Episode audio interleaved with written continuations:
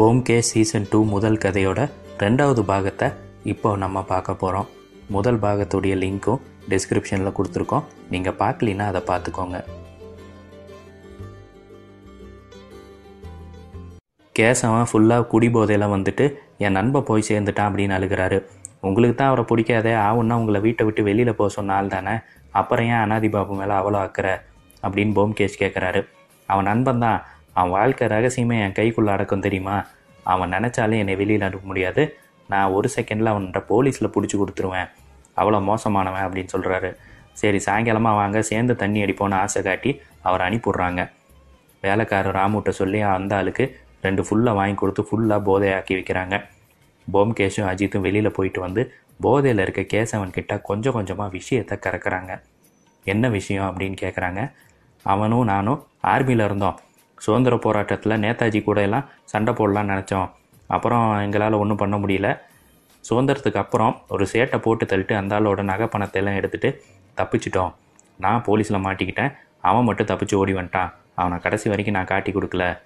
ஓஹோ இதான் விஷயமா அப்படின்னு காலையில் ரெண்டு பேரும் பிரபாத்தை ஃபாலோ பண்ணி போகிறாங்க பிரபாத் ஒரு வீட்டுக்கு போயிட்டு பயங்கரமாக திட்டு வாங்கி அவமானப்பட்டு போகிறான் இவன் எதுக்கு இப்படி அழுதுட்டு போகிறான்னு ஃபாலோ பண்ணி போகிறாங்க போய் பார்த்தா அவர் கடன் கொடுத்த தயால் ஹரியோட வீடு. உங்களுக்கு ஐயாயிரம் ரூபா அனாதி பாபு கடன் கொடுத்தாராமே அப்படின்னு கேட்குறாங்க நான்லாம் யார்கிட்டையும் கடன் வாங்கலை நான் கௌரவமானவன் வெளியில் போடா அப்படின்னு விரட்டி விட்டுறான். ரெண்டு பேருக்கும் விஷயம் புரியுது. சரி இவர் பொண்ணை தான் பிரபாத் அநேகமாக லவ் பண்ணணும். வாங்க பிரபாத்தை போய் பார்ப்போம் அப்படின்னு உங்கள் அப்பா தயால் ஹரிக்கு ஐயாயிரரூவா கடன் கொடுத்தாராமே. உங்களுக்கு தெரியுமா அப்படின்னு கேட்குறாங்க ஆமாம் தெரியும். இப்போது ராமும் சோமும் அதை திருப்பி தர சொல்லி அவரை மிரட்டிகிட்டு இருக்காங்க. நான் தான் அந்த கடனை அடைக்கலான்ட்டு இருக்கேன் எப்படியாச்சும் பணத்தை ரெடி பண்ணும் அப்படின்னு அழுகிறான். அனாதி பாபுவோட கணக்கு பிள்ளையோட டீட்டெயில்ஸ் எடுக்கிறாங்க. அந்த ஆள் போலீஸ் சர்வீஸ் செஞ்சு பல தடவை போலீஸில் மாட்டியிருக்கான். எவிடன்ஸ் இல்லாமல் தப்பிச்சிட்டான் ஏன் அவனே பீரோக்குள்ளேருந்து பணத்தை திருடி இருக்கக்கூடாது அப்படின்னு அஜித்து யோசிக்கிறாங்க. சரி பார்ப்போம் யாரோ கதவை தட்டுறாங்க போய் பார்த்தா வக்கீல் ராமு வந்து நிற்கிறாரு நாங்கள் உண்மையை சொல்லிடுறோம். எங்கள் மாமாவை ஏமாற்றி பணம் பறிச்சிருவாங்கங்கிற பயத்தில் ஆப்போசிட்டில் இருந்த லாட்ஜில் ரூம் போட்டு தங்கியிருந்தோம். டெய்லி வாட்ச் பண்ணுவோம். அவர் இறந்த அன்னைக்கு நைட்டு அவர் சுருண்டு விழுறத நான் பார்த்தேன். ஆனால் எனக்கு பயமாயிருச்சு. நான் போலீஸ்டையும் போகல யார்கிட்டையும் போகலன்னு ராமு சோமு சொல்கிறாங்க நீங்கள் இன்வெஸ்டிகேஷன் பண்ணுறதுக்கு நாங்கள் பணமும் தரோம். என்னுடைய கட்சிக்காரங்க ரெண்டு பேரும் யோக்கியமானவங்க அப்படின்னு வக்கீல் சொல்லிட்டு கிளம்பிடுறாரு. இது என்ன நண்பா புது ட்விஸ்ட் ஆகி போச்சு அப்படின்னு அஜித்தும் பேசுகிறான் சரி பார்ப்போம் காசு கிடச்சிருக்கு இந்த வச்சுக்கோ அப்படின்னு கொடுக்குறான். ஃபோனில் போம்கேஷ்க்கு புதுசாக சேர்ந்த அசிஸ்டண்ட்டான விமலை கூப்பிட்டு சில வேலைகள் கொடுக்குறாரு. நான் சொல்கிறபடி செய்ய காதுங்காது வச்ச மாதிரி முடிக்கணும் அப்படிங்கிறாங்க. கொஞ்ச நேரம் கழித்து ஏரியா கூர்க்கா அங்கே வராரு. நம்ம அனாதி பாபு செத்து போயிட்டாரு தெரியுமா அப்படின்னு போம்கேஷும் அஜித்தும் கேட்குறாங்க அவன் ஒரு கஞ்ச பையன் தலைவா. அவன் காசே தரமாட்டான். வீணா போனவன். நீங்கள் துப்பாக்கிலாம் நிறையா பேர்த்துக்கு வாடகைக்கு விடுறீங்களாமே அப்படின்னு அஜித் கேட்குறாரு ஆமாம் ஆனால் யாருக்கு கொடுக்குறோம் அப்படிங்கிற டீட்டெயில்ஸ் சொல்ல முடியாது. அதுதான் தொழில் ரகசியம் அப்படின்னு சொல்லிட்டு போயிடுறாரு. விமல் அங்கே வரான் டீட்டெயில்ஸை இவங்கள்ட்ட சொல்கிறான் நீங்கள் சொன்ன மாதிரி தயாலரிக்கு ஐயாயிரரூவா அவர் காசு கொடுத்துருக்காரு. பிரபாத்தும் தயாலரியோட பொண்ணும் லவ் பண்ணியிருக்காங்க. ஒரு கடங்காரன் பொண்ணை கட்டணுமான்னு அவர் யோசிச்சிருக்காரு போல அப்படின்னு சொல்கிறான் சரி யாரோ கதவு தட்டுறாங்க. நீ உள்ளே போய்க்கோ விமல்னு விமலை உள்ளே அனுப்பிட்டு யாராக இருந்தாலும் உள்ளே வாங்கன்னு கூப்பிட்றாங்க. பார்த்தா பிரபாத் அங்கே வந்து நிற்கிறான் எனக்கு வாழ்க்கையை வெறுத்து போச்சு. எனக்கு இந்த ஊரில் இருக்க பிடிக்கல. எனக்கு சொத்து சுகம் எதுவும் வேணாம். என்கிட்ட படிப்பு இருக்குது நான் அதை வச்சு பொழைச்சிப்பேன். என்னோடய பதிப்பகத்தையும் புக் ஷாப்பையும் எங்கேயாச்சும் வித்தரலான் இருக்கேன் நல்ல பார்ட்டியாக இருந்தால் சொல்லுங்கள் சார்னு கேட்குறான் அதுக்கு என்ன தம்பி? நாங்களே வாங்கிக்கிறோம். நம்ம அஜித் தான் பெரிய எழுத்தாளராச்சே உனக்கு தெரியும்ல அப்படிங்கிறாங்க. அப்போ நாளைக்கு நான் பத்திரத்தை ரெடி பண்ணிடுறேன். நாளான்னைக்கு நீங்கள் கடையை முழுசாக ஆக்கிரமிச்சிக்கலாம் அப்படிங்கிறான். சரி ரொம்ப சந்தோஷம் அப்படின்னு சொல்கிறாங்க ஒரே ஒரு ரெக்வஸ்ட் மட்டும். என் கணக்கு பிள்ளைய உங்கள் கடையிலேயே வேலைக்கு வச்சுக்கோங்க அப்படிங்கிறான். அதுக்கு என்ன தம்பி வச்சுக்கலாம் அப்படின்னு சொல்கிறாங்க விமல் கிட்ட இன்னும் சில விஷயங்களை சொல்லி சைலண்ட்டாக நீ இந்த வேலையை பாரு அப்படின்னு அனுப்பி விடுறாங்க. விமலும் ஓகே நான் எல்லாத்தையும் முடிச்சிட்றேன் அப்படின்னு சைலண்ட்டாக கிளம்பி போகிறான் அநேகமாக அந்த கணக்கு புள்ள இப்போ வருவான் பாரு அப்படின்னு அஜித்தும் போம்கேஷும் பேசிகிட்டு இருக்காங்க. பேசி வாயை மூடுறதுக்குள்ளே அந்த வந்து அங்கே நிற்கிறாரு என் பழைய வேலையை அப்படியே நீங்கள் போட்டு தரதா? பிரபாத் சொன்னார். நீங்கள் கடையை வாங்கிட்டீங்களாமே? அப்படின்னு கேட்குறாரு அதெல்லாம் இருக்கட்டும்டா திருட்டு பயல. அனாதி பாபு எது கொலை பண்ண? பீரோவோட போலீஸ் ஆவி முத கொண்டு எங்கள் கையில் இருக்குது போலீஸில் இப்போ உன்னை பிடிச்சி கொடுக்க போகிறேன் அப்படின்னு மிரட்டுறாங்க. ஐயா நான் போலீஸ் ஆவி ரெடி பண்ணுறதுல எக்ஸ்பர்ட்டு தான்.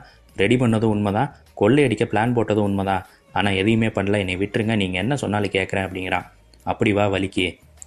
அப்படின்ட்டு சாயங்காலம் பிரபாத்தை பார்க்க போகிறாங்க பத்திரம்லாம் ரெடி பண்ணிட்டேன் சார் நாளானிக்கு என்ன? நாளைக்கே கடை உங்கள் பேரில் மாறிடும் அப்படிங்கிறான் அதனால் என்ன தம்பி ஒன்றும் பிரச்சனை இல்லை. காலையில் நீங்கள் பணத்தை வாங்கிட்டு கடை சாவி எங்கள்கிட்ட கொடுத்துருங்க அப்படிங்கிறாங்க.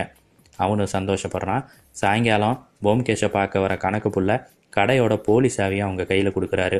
சரி ஒழுங்காக போய் இனிமேல் திருந்தி வரலன்னு அனுப்புகிறாங்க நைட்டு பூட்டியிருக்க கடையை திறந்துட்டு நாங்கள் உள்ளே போகிறோம் நீ வெளியில் வெயிட் பண்ணுன்னு விமலை காவலுக்கு வச்சுட்டு உள்ளே போய் ஒளிஞ்சுக்கிறாங்க. நடுராத்திரி ஆகுது. யாரையுமே காணாமன்னு அஜித் ஃபீல் பண்ணுறப்போ கதவை திறந்துட்டு ஒரு மர்ம உருவம் உள்ளே வருது. கடைக்குள்ளே இருக்க புத்தகங்களெல்லாம் தூக்கி தூக்கி தான் வச்சுருக்க துணிப்பைக்குள்ளே வச்சுக்குது. யார்ரா அவன் அப்படின்னு போய் பிடிச்சி பார்த்தா பிரபாத்து. வசமாக மாட்டிக்கிட்டியா? ஒழுங்காயம் கூட வந்துரு சுற்றி போலீஸ் இருக்குது உன்னை கைது பண்ணுறதுக்கு முன்னாடி உண்மையை ஒத்துக்கோ. நாங்கள் சொல்கிறபடி கேட்டினா கம்மியான தண்டனையை வாங்கி தரோம் அப்படின்னு பிரபாத்தை இழுத்துட்டு போகிறாங்க பிரபாத்து போம்கேஷோட வீட்டுக்கு போகிறான் அவன் பையில் வச்சுருக்க புத்தகத்தை எடுத்து பார்த்தா நூறுரூவா தாளாக பைண்டிங் பண்ணி வச்சுருக்கான். ஏண்டா பிரபாத் கேவலம் காசுக்காக உன்னை தத்தெடுத்த மனுஷனை கொண்டுட்டியே அப்படின்னு அஜித் கோவப்படுறாரு. அவன் மனுஷனை இல்லை மிருகம். அவன் என்னை தத்தெடுத்தப்போ ரொம்ப நல்லவன் நினச்சேன். ஆனால் நானும் தயாலரி பொண்ணும் லவ் பண்ணது அவனுக்கு தெரிஞ்சு போச்சு. அவங்களால வரதட்சணை கொடுக்க முடியாது. வேண்டான்னு சொன்னார். ஆனால் நான் விடாப்பிடியாக இருந்தேன். சரின்ட்டு அவங்க வீட்டில் சம்மந்தம் பேச போன இடத்துல அந்த பொண்ணை இந்த ஆளுக்கு புரிச்சு போச்சு. தன்னோட பையனுக்கு அந்த பொண்ணை கல்யாணம் பண்ணி வைக்கலாங்கிற நினப்பு போய் தானே அந்த பொண்ணை கல்யாணம் பண்ணிக்கலாம் அப்படின்னு அனாதி பாபு முடிவு பண்ணிட்டாரு. அந்த ஆளுக்கு அதுக்காக ஐயாயிரம் காசும் கொடுத்துருக்காரு. அது திருப்பி வராது அப்படின்னு நோட் புக்லேயே எழுதி வச்சிருக்காரு. அதுதான் அன்னைக்கு உங்கள் கண்ணில் பட்டிருக்கு. என்னால் அதை தாங்கிக்க முடியல. அந்த ஆளை கொலை பண்ணிட்டேன். எப்படி பண்ணேன்னு சொல்கிறேன் கேளுங்க. பக்கத்து வீட்டு மாடியிலேருந்து எங்கள் வீட்டு மாடிக்கு மிகப்பெரிய பலகையை போட்டு உயிரை பணையை வச்சு நடந்து போய் துப்பாக்கியால் அந்த ஆளை சுட்டு கொன்னுட்டேன். துப்பாக்கியை கூர்க்கா கிட்டேருந்து வாடகைக்கு வாங்கினேன். அந்த ஆள் வயிற்றில் வச்சுருந்த சாவியை கொண்டு போய் பீரோவை திறந்து இந்த மாதிரி பைண்டிங் பண்ண நோட் புக் எல்லாம் எடுத்து பதிப்பகத்தில் மறைச்சி வச்சுருந்தேன். கடையை உங்கள்கிட்ட விற்கிறப்போ இந்த நோட்டையெல்லாம் தூக்கிட்டு போயிடலான்னு நினச்சேன். மொத்தம் ரெண்டு லட்சத்தி நாற்பதாயிரம் ரூபா இந்த நோட் புக்கில் எல்லாம் இருக்குது நீங்கள் புத்திசாலி கண்டுபிடிச்சிட்டீங்க என்னை கைது பண்ணிக்கோங்க. இதோட இந்த கதை முடியுது. உலக சினிமாவில் அதிகமாக யூஸ் பண்ணப்பட்ட கேரக்டர் ஷெர்லாக் ஹோம்ஸும் டிராகுலாவும் தான். இந்திய சினிமான்னு எடுத்துக்கிட்டோம்னா நிச்சயமாக சினிமா தொலைக்காட்சியில் அதிகமாக வந்தது ஓம்கேஷ் பக்ஸியாக தான் இருக்கும். நீங்கள் இந்த மாதிரி நிறையா கதைகளை பார்க்க போகிறீங்க எங்களை சப்போர்ட் பண்ணிக்கிட்டே இருங்க.